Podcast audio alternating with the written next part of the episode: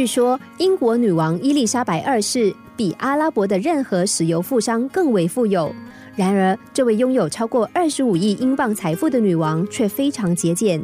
女王的一位随从就曾经对朋友说：“你知道吗？有句英国谚语经常挂在女王的嘴上，那就是越节俭钱越多。”这句话从白金汉宫的小小照明灯就可以获得证明了。此外，像是暖炉的提供也是例证。即使在这么宽敞的大厅里。女王也只要求使用小电炉来取暖就够了。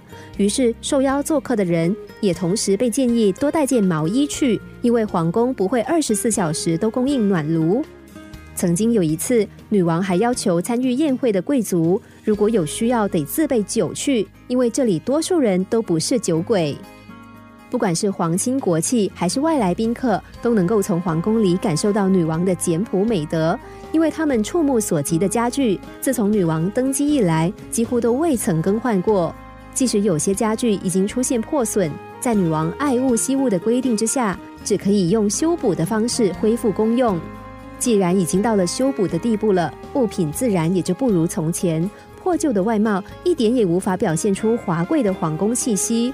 然而，女王一点也不理会那些质疑的声音，仍然坚持这样的生活。比如，她坚持使用印有王子章的牙膏，还解释说，只有这种特制的牙膏管子才能够把牙膏挤得一点也不剩。看见地上的一根绳子，她也会捡起来放进口袋里，因为也许有一天她会派上用场。女王亲自以身作则，并要求家人也要有相同的精神和态度。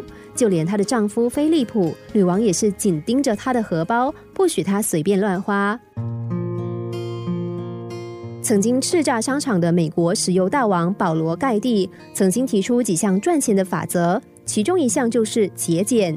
他认为节俭是经商成功的重要条件，不论是在公务或私人的财务上，都必须严格规划，一分一毫都不能够浪费。只要合理规划你的财务，每一项支出都能够精打细算，即使收入不算多，也能够拥有高品质的生活。